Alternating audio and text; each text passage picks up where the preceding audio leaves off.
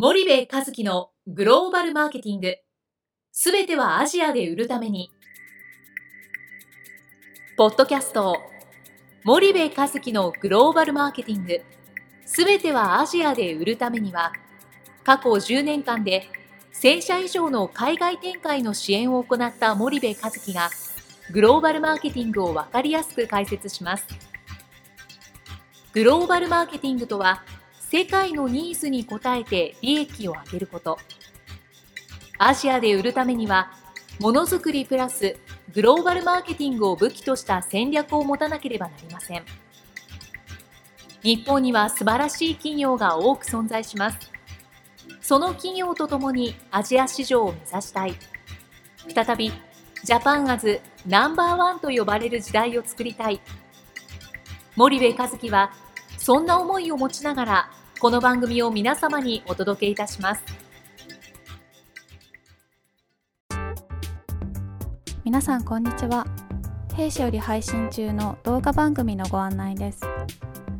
弊社ではスパイダーチャンネルという無料動画番組を配信しております。この動画番組は日本企業の海外販売チャンネル構築のノウハウを無料でお届けする番組です。またグローバルビジネスに関するさまざまな情報もお伝えしています。毎週火曜日金曜日の週2回配信。iTunes 内ポッドキャストにてご覧いただけます。iTunes にて番組タイトル名スパイダーチャンネル。大文字で SPYDERCHANNEL と検索ください。自動で最新動画がお手元に届く購読手続きが行えます。ぜひご覧ください。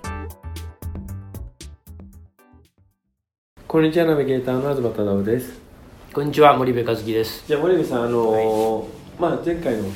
き続きなんですけれども、はいはい、マーケティング研究協会で、はい、まあ、ちょっと質問内容っていうのは結構皆さん共通の悩みだと思うので、うん、なんか、まあ、森部さんが面白いなと思った質問でもいいので、うん、教えていただければそれをシェアしたいと思うんですが、はいはい、えっ、ー、とね一つそのセミナーの中でね、はい、僕はそのディストリビューターを1カ国1ディストリビューター制というやり方はその食品飲料菓子日用品等の消費財メーカーでは不向きだと、うん。うん、ASEAN 地区においてはね、うん、なぜならば、えーと、TT の比率が高いと。うんで TT が何十万点何百万点ある中でやっぱり複数のディストリビューターを使わないといけない、うん、P&G でもやっぱり8社ぐらい使ってるし、はい、ユニリーバーとかネスレなんていうと何百社って使うわけですよね、うん。うん、で、えーと、そうすると、まあ、複数のディストリビューターを使っていかないといけないんだと、はい、でただ、えー、と重要なのはカニバらせないこと、うんうん、要はエリアエリアで分けると、うん。うん、例えばベトナムホーチミンだったら12区をえー、きっちり分ける。1区から何区まではどこ、うん、何区から何区まではどこみたいな形できっちり分けるっていうことが重要で多少のね境界線でのカニバリっていうのは当然あると思うんですよ。ただ基本的にはカニバらせない状態でディストリビューターを配置するっていうことが重要だっていうふうに、まあ、この番組でもずっと説いてると、はい、当然セミナーでもそうなんですよね、うん、ただやっぱお客さんの中にはね多少えっとディストリビューターはね最終的にはまあ一社にしたいと、うん、うん、なんだけどもその複数をねまず同時にアサインして、うん、同じエリアで戦わすと、うんで残った生き残った一社を選ぶのが競争原理的には最もいいんじゃないかと。はいはい、効率的なん効率的なんじゃないかと。でそこにやらせると。で、はい、それはねまあある特定の B2B とかね特定の分野ではあのいいかもしれないと、うん、ただ僕は消費財メーカーには向いてないですよっていう話をしたんだけどもね、なぜならばねそれ現実的じゃないんですよ現実的にね、はい、あの例えば、えっと、御社がコカ・コーラですと、うん、ネスレですとユニリーバーですと言うんであれば、うん、えー、やらせてくれやらせてくれ戦いに参戦するって。みんな多分手を挙げると、うん、で戦って戦って消耗してで生き残ったところが強くなる、うん、これありだと思うんですよ、うん、けど多くの日本の消費財メーカーの商品なんてアジアでは無名ですよ、はいはい、一部の訪日観光中国人がね人気だ人気だって言ったってあれは30億のうちのごく一部のニーズであって、うん、特需みたいなものだからあのいわゆるその中間層の一般のメインストリームのボリュームゾーンというところに当てはめた時には非常に、えー、無名であると、でそんな中でそんなこと言ってもね実際ディストリビューター絶対やってくんない。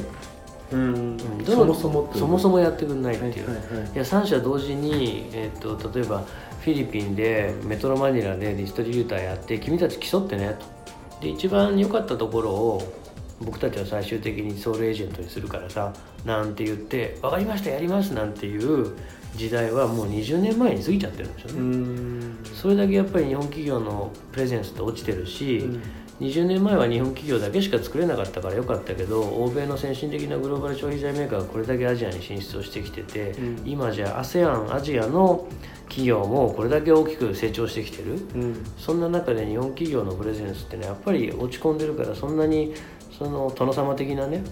ディストリビューターの選定っていうのはまあ、現実的ではないのでねやってみたら多分そうなるはずなんで、うんうんだからそんな話はしたらすごく納得してましたけどもね、うん、そんな話なんか多かったですよね。でもすごくいい質問だったと思いますね、まあ、日本が結構そういう形になってる企業さんも多いので、うん、そういう発想があると思うんですけども、そういった時に、まあ、まず多分そもそも現実的はないっていうのは話として理解できるんですけども、実現仮にですよ。仮に実現したとしたら、うん、どういった問題が森部さんだったら起こると？仮にじゃあやりましたって3人でやるとするじゃないですか、はい、そしたらね日本のディストリビューターじゃ絶対いわゆる問屋さんじゃ絶対しないような、うんうん、えっと、契約書上はそのななんだろう、え契約書上破るってことは日本の問屋さん絶対しないじゃないですか。契約を破るっていうね、うん。うん、なんだけど倫理的にとか、はい、社会常識的にとか、うん。えー、まあ言ってもこれはダメでしょみたいな。そういうことは一切やらないですよね、はい、けどアジアのディストリビューター平気でやってくるんで、例えばまずあるのが契約書があろうがなかろうが値引きの叩き合い合戦になると、でそれに対してメーカーが値引きするなと、うん、同じ値段で出して戦えと。言っても御社の商品は値引きしないけど他社の取り扱ってる商品分で値引きして、まあ、全体でいわゆる値引きしてるみたいな。グロスでグロスでね、はい、そういうことは絶対に起きるから結果として御社の商品の価格がどんどんどんどんどんどん下がっていくわけですよ。で最終的に御社の商品を取り扱ってたら儲かんないっていうことをディストリビューターが考え出して御社の商品も売りたくないって言って結局みんなが降りちゃう,、でじゃあ新しいディストリビューター見つけようと思った時にはお宅の商品取り扱ったって儲かんないから誰もやりたくないっていう状態になっちゃうんでそもそものスタート時点よりもさらに低いスタート時点に落ちてしまうっていう可能性が大変多いと。だからそんな危険なことはあえてアジアではする必要が僕はないんじゃないかなと。いうふうに思うと。はいわ、かりました、はい、じゃあ森部さんじゃあ今日はここまでにしたいと思います、はい、ありがとうございました。はいありがとうございました。本日のポッドキャストはいかがでしたか？番組では森部和樹への質問をお待ちしておりますご質問は podcast アットマーク spydergrp.com ポッドキャストアットマークスパイダー grp.com までお申し込みください。たくさんのご質問をお待ちしております。それではまた次回お目にかかりましょう。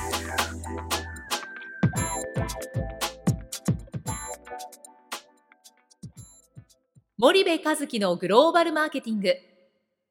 この番組はスパイダーグループの提供によりお送りしました。